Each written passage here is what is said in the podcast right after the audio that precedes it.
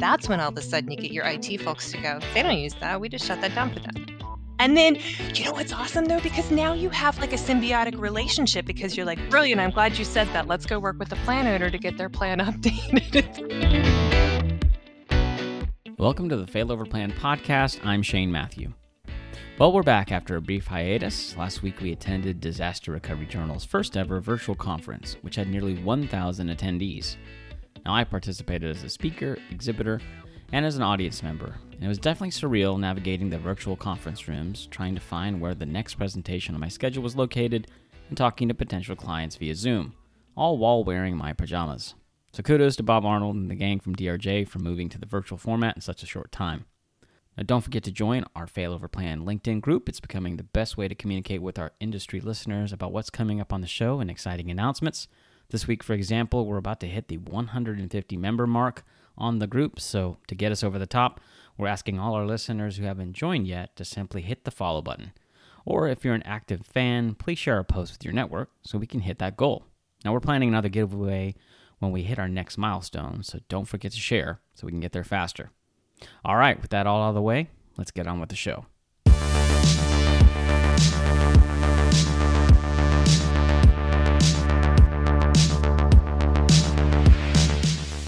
Now, business continuity can sometimes be a lonely road. Though the work seemingly touches all parts of the business, we're oftentimes focused on a parallel track of activity that isn't normally top of mind with your business partners. So, what can we do to change this? Now, this week on the podcast, we're going to be talking about the idea of embedding your program into other parts of the business to cultivate partnerships and demonstrate value long before an incident.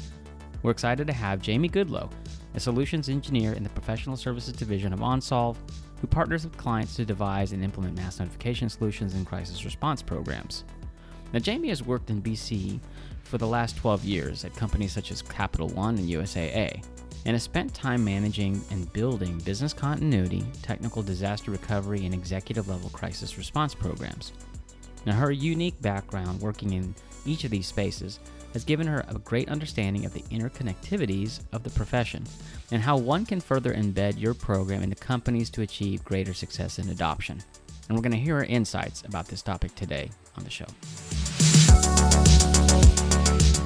So, welcome, Jamie Goodloe, uh, to the show. I'm excited you're here. Thank you for having me. I'm excited to be here. Yeah, so uh, Jamie has had the unfortunate um, experience of dealing with me as a speaker at a, I believe it was an ACP meeting. So she had to deal with all my diva requirements to speak there. there were none. Unfortunately for her, she still maintained a friendship with me. So I'm glad that she's part of the show and she's agreed to to hang out with me today to talk. But we're excited to have her. Jamie, could you tell the audience a little bit uh, about yourself and uh, what you do? Certainly. Yeah, so currently I actually work at OnSolve. Um, I'm a solutions engineer for OnSolve, and so I sort of do a couple of different things, um, help provide some of the more technical demonstrations of our systems to potential clients as well as existing clients, as well as we also support professional services and consultative uh, efforts for uh, potential and existing clients as well. Yeah. So, uh, as as a fellow consultant, uh, you know, it's it's a very rewarding and challenging career at the same time. So, uh, I'm sure we share a lot of war stories, or we can share a lot of war stories. But uh, you know, where I when I met Jamie, yeah, she was working in, as uh, a BC professional in in the industry. So, tell us a little bit about some of your experiences before OnSolve. Yeah, definitely. So I've been in the business continuity industry for a little over 12 years now. And uh, I started, uh, pr- primarily it's been in the financial institution space. Um, but I actually didn't uh, start out uh, and in plan, like growing up to be a business continuity professional. I know you're shocked to hear that. Um, but Wait, wasn't your like life dream? I mean, I figured that uh, many people grew up wanting to be a BC professional in their younger years. Well, you know, nowadays I know that they have the uh, degrees out there that you can get, but certainly those really weren't a thing when I was growing up, and it wasn't wasn't on my list of, of what I wanted to be. But uh, I was in the the right place at the wrong time, or the wrong place at the right time. I don't know how you want to look at that, but uh, um, I was actually in a role in an IT position where I was doing what was called platform management, uh, which basically meant I was doing a lot of soft skills for IT folks. I was helping them respond to the things that they didn't like to do, like uh, audits and compliance and risk and all those things. So um, you know, it sort of naturally became a thing where business continuity was something that got added to our team's plate. And I, I think the way that it actually worked out is I was the last person to put my finger on my nose because I didn't know that that was a thing at the time. So, you know, I, I inherited business continuity as a result. if I had a dollar for every time I heard that story in the industry, we would be billionaires by now. I It agree. seems like, but that's kind of cool that you've uh, you kind of first found a position that was serving almost like the emissary between IT and the rest of the organization. Is that is that how you kind of characterize it?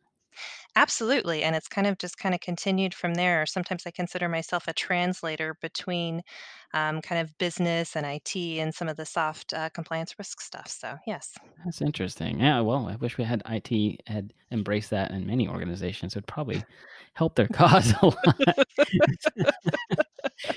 So, you know, we're you, you, I, I know you you've uh, developed uh, speaking skill set. You're obviously um, speaking at various conferences like DRJ on various topics. Um, so, you know, you you've got to meet a lot of people. You've got to see a lot of organizations as you work in consulting and your over your career. You know, what are what are some of the issues that you seem to hear over and over again? I mean, like because I mean, when I'm I'm, I'm breaching this topic through the lens of you know the podcast is is is focused around hey, business continuity is not perfect. We have things to work on and things to improve upon, and that's what this platform is for. So, what do you think are are, are issues that you've seen that really uh, cause heart, heartburn amongst our our uh, fellow colleagues? Yeah, that's a that's a great question, um, and I'm looking forward to, uh, the the outputs from these conversations because I do think that you are are having the conversations that challenge some of the norms, and I'm looking forward to where this, uh, helps move the industry, so I'm excited about that. Um, you know, so I, I guess I kind of have to respond, and it's it's kind of sad because it's, it's I feel like it's a typical response. I feel like everybody struggles with saying that they, um, you know, work to get executive buy-in and support, um, and obviously we know that that's key in having a program in place. But I, I really think, you know, when you dig a little bit deeper, that you start to find, or that what I've started to find through, you know, various experiences I've had in different companies and in talking to the network, is that programs really aren't embedded deeply in companies such that you know your executives and your performers and your teams have a really good kind of understanding of business continuity what you do the value that you can provide you know, I feel like a lot of folks, uh, you know, being a consultant in the past and having to go out in the organization and saying, you know, build out a business continuity plan, they kind of go, oh gosh, here she comes again. Like that's that girl that's usually in that basement office with the, you know, the red stapler or whatnot. Like, why is she here again? Oh, it must be my annual review, you know? and so If anybody doesn't get that reference to the Office Space, you are dead to me because that is a great reference. Yeah, no, I totally get that. I mean, you know, I've I've experienced that building programs too as a BC manager. I mean, it's not uncommon. That is a theme of, of various uh, episodes we've done, uh, and there's we're always thirsting for that recognition of being a value add, but we quite haven't figured out exactly. Maybe some people haven't, but have. But you know, so what do you do about that, or what what's the common issue that's bear you know causing the barrier to being embedded, as you say? Yeah, good question. So I think that there's, uh, you know, a couple of different things that come to mind. I mean, obviously, I think that we need to be better kind of in the marketing space where we're having the appropriate communications with folks and rather than asking for rubber stamps, that we're really taking the opportunity to educate folks because particularly now, right, we've got a lot going on in the industry where we can educate folks on the value that we can provide or could have if we, you know, you're like most of us are kind of uh, ended up being a little reactive in a situation like this. Um, but one of the things that I really noticed, you know, I kind of started out working at a big company where we had a lot of resources and we had a lot of, you know, we had a dedicated business continuity team, we had a dedicated disaster recovery team, we had a dedicated governance team, um, and we had a lot of parts and pieces in play um, where we were, as a program, sort of more embedded throughout the company on a day to day basis than what you typically or historically see a lot of business continuity teams um, filling from a role perspective. And I guess I kind of had my eyes opened a bit when I you know, I went from being at that big company where we, you know, had those things in place and I sort of took them for granted. When hmm I decided to kind of leave and go out sort of on my own to test all of my skills and and got assigned uh, ownership and responsibility of all of business continuity, all of disaster recovery, all of crisis management, and kind of had to go, where do I start?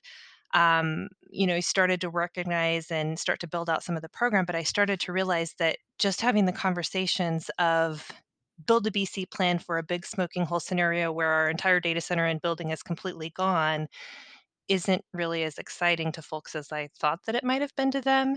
And so I had to get creative and think about, okay, what did we do differently where people actually were inviting us to the call and inviting us to conversations kind of on a more day to day or regular basis? Right. So are are you, are you saying that uh, you know obviously you, you you saw a good example of how this could work, and then trying to implement it at was it the, was the company that you tried to implement this and and maybe didn't see the same um, uh, level of interest? Were those smaller, as in like they didn't have a full blown risk environment, or or they just didn't have a, a previous program that would show them you know the benefits? What was the environment really like?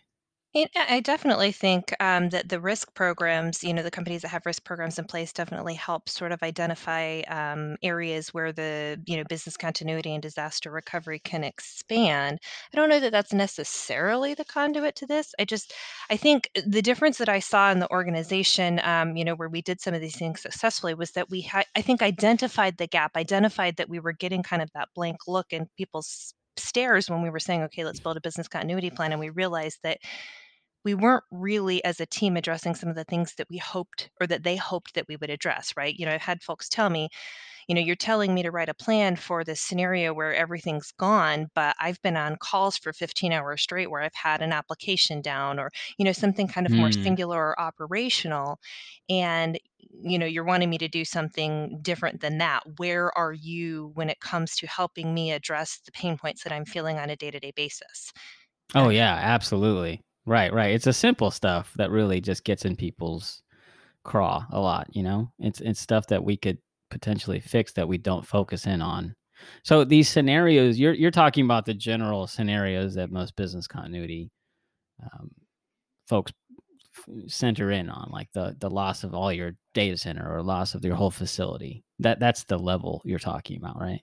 Yeah, I mean, those are what you kind of see as required in a business continuity plan, and, and some folks take it a little further and do, you know, maybe a little bit more granular. But a lot of the times, that's that's where you're focused is on the the, the worst day of your life type situation in typical BC plans. Yeah. Yeah. So, well, so go back to the example of, of, of what you saw that you really thought was working well, where there was, where there was embedding, as you called it. Um, you know, wh- what were some of the manifestations of that? What did it look like on a day to day basis where, where uh, these teams were getting together more frequently, or, or for, for events that, you know, solve some of the smaller problems? Yeah. Uh, so, one of the things uh, I think what we did uh, that really sort of took off and that really got a lot of buy in was we started to brand the program to be looking more at instead of just kind of disaster or crisis situations. Um, we indicated that we were going to work to detail plans for more of operational resiliency was the key term, and I know that's that's been used in the industry quite a bit.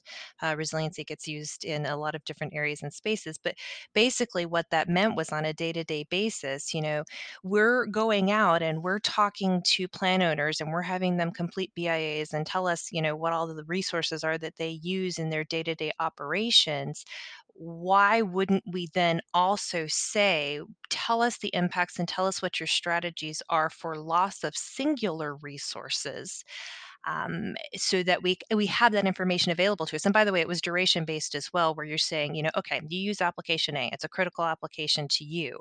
Okay, so what happens if application A is down for an hour, for three hours, for 12 hours, whatever the case may be? Um, a- and you start to get a little more granular in your plans rather than looking at sort of the holistic, sort of everything's gone. And what that then enabled us to do was turn on sort of the power of data analytics, right? Because then we've got all of this information that we've kind of already had available to us, but we then can use it to share with other teams and other processes to enable them and help them respond to the types of issues and problems that they're solving for. So, you know, one specific example, uh, we'll talk about the IT one since I was already on that topic there. You know, I- I've been on so many IT calls where you've got an incident, you've got an outage, you've got a server down or a database down, and yeah, right. We've all been there. Um, you know, and hopefully, you know, IT is familiar with, you know, how the the servers or the databases may be mapped to the applications, and you know, maybe they've got one particular uh, person that they know in the business that they work with on a day to day basis. But h- how many times have you been on a call where you know IT goes, "This is down, but what's the impact? How do we know what the impact is to the business?" Like, Absolutely. That is a common thing. But, like, Jamie, why do you think that is? Do you do you think do you think they're that busy? Or do you think it's because they they're never, you know, had anybody to to to remind them of the importance of that? It just feels like IT is is designed to support the business, yet they oftentimes please don't be upset with me, IT folks, if you're listening to this, but they oftentimes don't seem to understand the business operations that they've put these systems in place to support. Why do you think that is? Yeah, that's a good that's a really good question. I think that's like the question of the century, though. Maybe we need to have some IT folks on here to ask, but You don't know? Why not? why not? You know, I I think it kind of goes back to what I was talking about before, where you almost need like a translator, right? In the role that I filled before, Right? I helped them kind of do some of the things they didn't like to do so that they could go back to coding or fixing servers or, you know, the technical things that they sort of have the aptitude and skills to do. Um, and you know what I have found a lot of the times is that organizations do have IT connected with perhaps one person in the business, but I think everybody's so busy it's hard to know when you've got you know ten different levels of level one, two, three in IT, and then you've got you know twenty different business units that end up using the applications. That it's very easy for lines to get crossed and to not know who to go to, Yeah. particularly when you're talking about a large organization. So you know it, it, Yeah. it Well, so, output. you know yeah, so when when when you if when you were in those situations, obviously you I guess you served as the resource that could provide that information, right? And and therefore you kinda crossed the bridge for them. Uh, you know, how did they receive that? Like, was that, uh, just, "Okay, we have a Jamie, we're good." We don't Initially. we don't have to deal with this. We've got we've got the resource. We don't have to mess with it. But like, you know, like, uh, you know what I'm saying? Like, did they see that as okay? I I, I value this, and we should do more around this. How how that bridge get closer between your two teams? Yeah, uh, so so the way that it did start out was, yeah, it was like, you know, Jamie can be available to be on your IT incident calls, and then Jamie realized how many of those happened, yeah, I was gonna say like is the negative of that. You'll be surprised how many of those calls you'll get.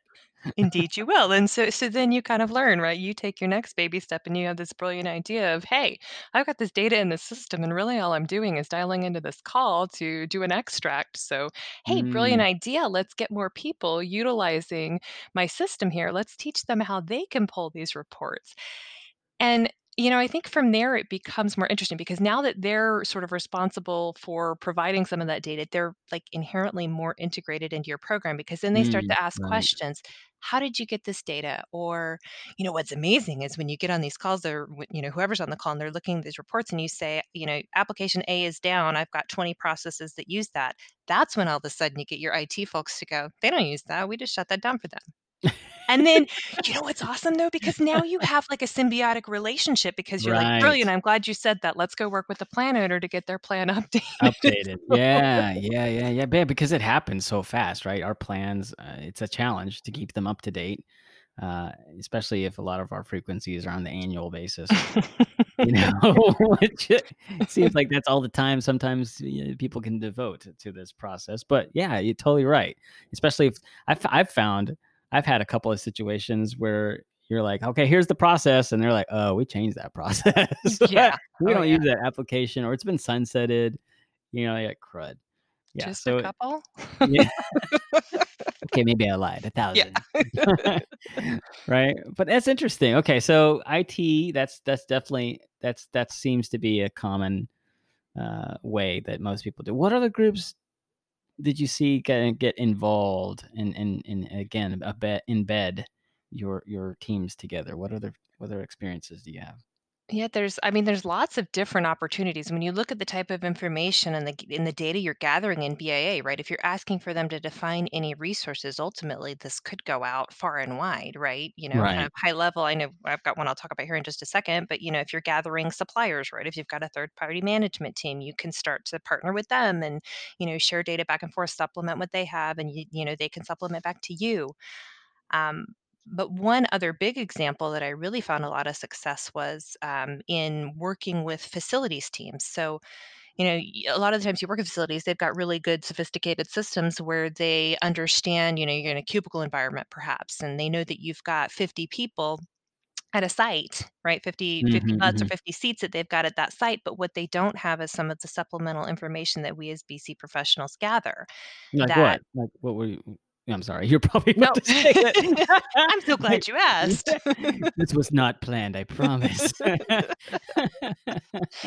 You know, it's it's some of that strategy information. So I always give the the scenario of, you know, you've got facilities knows you got, let's say, 50 people in a particular office, and then that office Okay. becomes unavailable. They think they have 50 people that they then have a burden of, you know, Ah, relocating. But, you know, we've got the information about, oh, hey, maybe 10 of those people can work from home. Boom. That's, you know, right. your list is is chopped down by 10. Um, and then you can sort of do something similarly. Then if you go look and say, hey, we could move people to building B, well, let's go look at building B. If they don't have any seats available, well, can any of those people work from home or are any of those people not critical? Um, so you can really supplement their existing processes and then help them for not only like an incident response situation, um, but also from planning, right? As you start to kind of kick off and say, I can help you in incident response, they start to see what your process is, ask some questions, and then they're like, oh gosh, I want your data eh, on a day to day basis, right? Yeah, yeah, yeah, yeah. Now, I think with with the COVID situation, there is definitely, uh, if it hasn't been already, there's going to be an alignment between facilities and business continuity, and and I think just operationally, the business learning that, "Hey, what do we do about all this space that we normally use? Do we need this? Is there a work from home going to happen forever?" There's definitely a benefit of having that partnership between your team or business continuity teams and facilities. Now, so I mean, and there's going to be people that say, okay, well, we already talked to facilities. we we know they do that, that that we have to talk to them about generally seats and recovery. I mean, but like, is there any other intangibles or tangibles that you that you that you gather from that or that you've seen happen between these types of partnerships? Yeah, again, like I said, the biggest win that we had uh, at the big company I worked for that did this really well was we had a really strong work area recovery strategy. And like you said, I think it's going to become very relevant as you start to bring folks back to work because we're really going to understand not only that the, you know, the butts that exist in the seats or how many seats exist, but the work that's done, the priority of the work that's done you can gather again your strategies so you know are you dead in the water if you you know people can't come into the office or you know you, you've just got additional data that enables them to be able to do their planning and then of course they can support you back and forth and you know not only that a lot of times when you get folks folks more involved in your process they then are asking the data that you're gathering and they might even find a use case where you know, hey, you're already asking them. Could you also ask them this question? And then you're sort of, you know, providing even more value and you're more embedded and right. ingrained into the organization. Yeah, it's making me think of of a, a work environment I was in where where we were we were in a building that we had kind of reached the capacity of. So, you know, meeting space was a priority. And when we were talking about, hey, we've got a plan for moving if people in this area had to be moved to another area because of a water leak or or the building was damaged, which it had been. It had it had had extensive damage at one time before because of a natural event. Uh, and people had to kind of move but the operation is not very conducive to remote work. And so we had to come up with a strategy on where we're going to move them. And there's no space. There's no space to even say, oh, we'll just put these people in a conference room for, you know, a week because there literally was no space anywhere else. Like that's Oh the type of challenge that you kind of have to say, okay, well, how can we, how can facilities help with that? Because, you know, you're not just talking about well, we just need some chairs and a table and they could just move everything. It's like literally coordinating moves. And facilities would have to be helping with that, you know?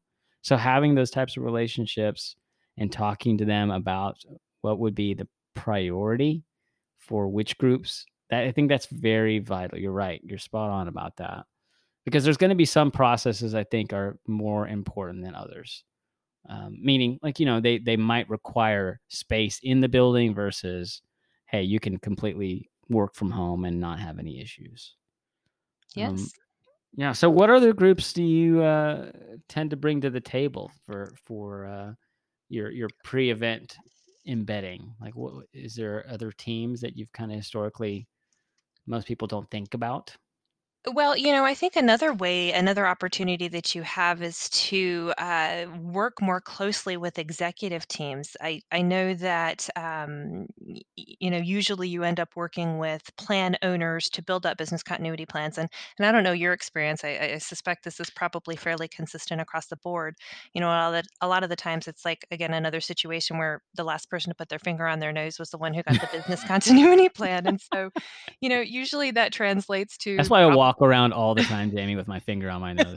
It's a good Not not in my nose, on my nose, literally, just so I wouldn't get picked. I like it. That's probably a really good plan, you know? Then you don't get pulled in. Right. Um, but hey, we want you doing the BC plan, so maybe that's not that's not a good thing. Um, I take that back. All right. All right.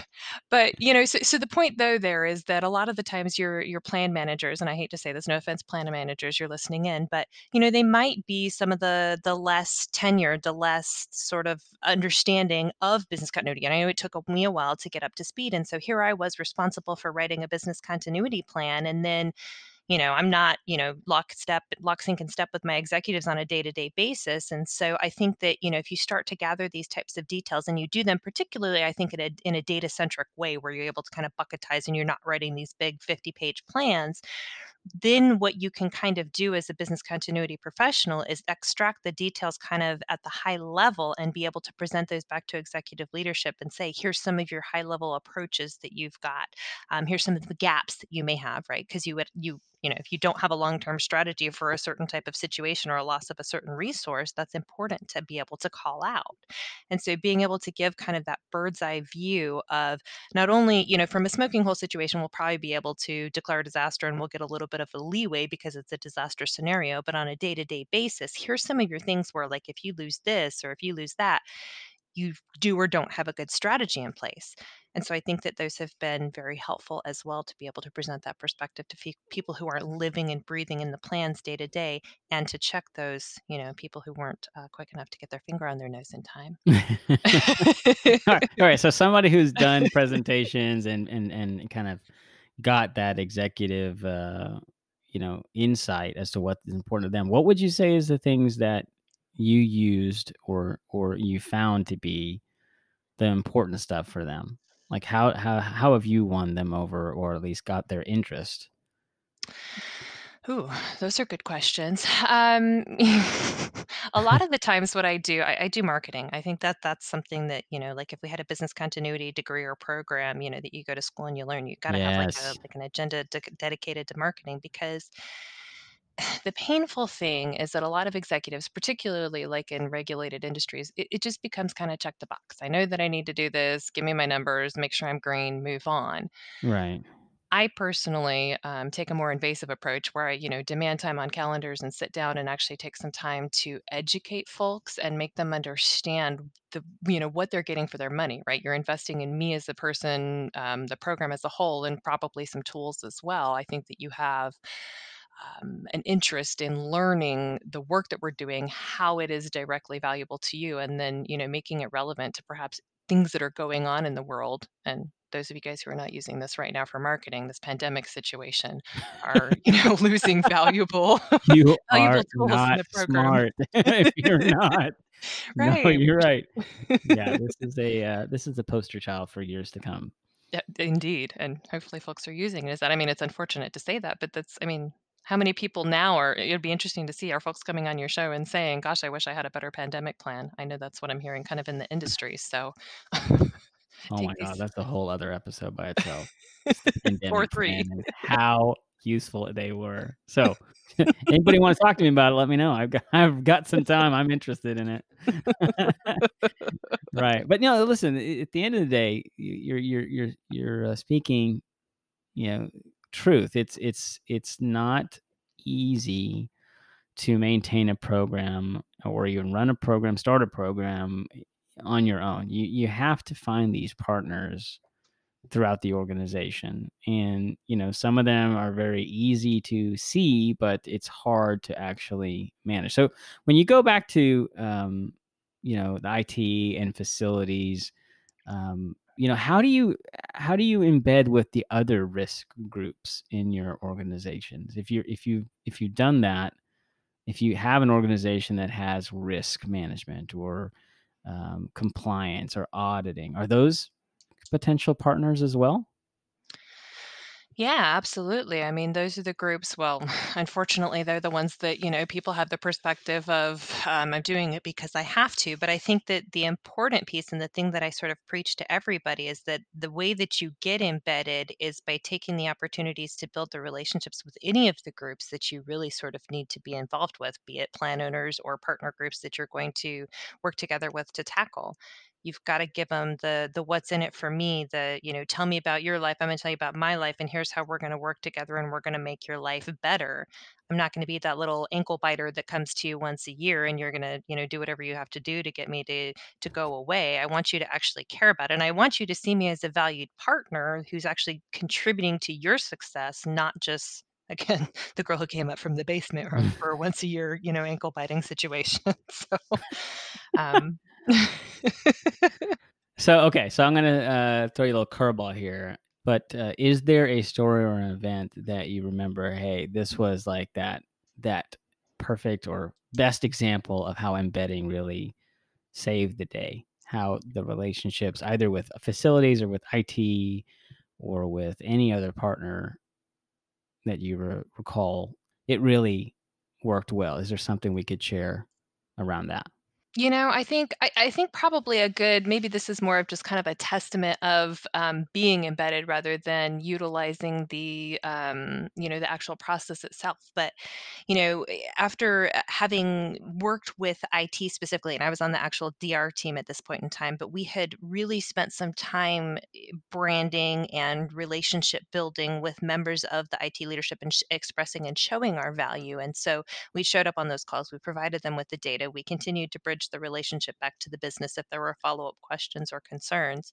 Um, and so that kind of happened recurring, you know, on a day to day basis as you have your different outages. And then what happened was we had uh, one of those kind of really it wasn't you know data center was out but we had what we called a sev almost sub zero slash one right it was one of those really bad um, we had a an impact to a, a data array a storage array Yeah. um, and it ended up taking up more than just one server right and it was hard down and it was on a very very critical system and so we ended up having to stand up a full on response team where we all went down to our um, technology operations center. It was, you know, 24 by 7. People were sleeping on the floors there trying to, Oh, you know, wow. rush to get all these things fixed. And what we found was that our team was invited in with open arms. And, you know, prior to that, it was kind of a, you know, the, the team had kind of been seen as your DR, or you just want details, or you want data, you want to be able to write the report, you want to see how I'm doing, you want to sort of tattletale on me, so to speak. Um, and after having spending all that time to show our value and build that relationship, we didn't even have to ask, and we were invited and had a seat at that table. So Yeah. that was a big win for us. Right. Yeah. No, I, I 100% agree. That's a great example. I mean, because I remember doing that with IT service management, you know, like getting embedded with them and going to all these incidents. It made it, oh, we got to call Shane. He's got to be part of this call too. So it totally makes a difference in how you uh, are able to carry out your business continuity activities. So, Jamie, thank you so much for joining us. I really appreciate it. It uh, it's definitely a testament to how we can learn, um, and and really this solidifies a lot of what uh, I know. A lot of people know the general idea about how to really build these relationships, but this is great practical. Um, you know, anecdotes and examples of how it works. So, thanks, Jamie, for joining us today. Of course. Thank you for having me. Thanks for joining us this week on the Failover Plan podcast. You can find out more about Jamie Goodloe by visiting our website, failoverpodcast.com. There you'll find a link to Jamie's LinkedIn page, she wanted to share with our listeners. This week, don't forget to share the podcast LinkedIn page with your network so you can let others know about what you're hearing each week. Thanks again for listening, and remember, why learn how to do something on your own when there's got to be someone else who may have already learned this the hard way.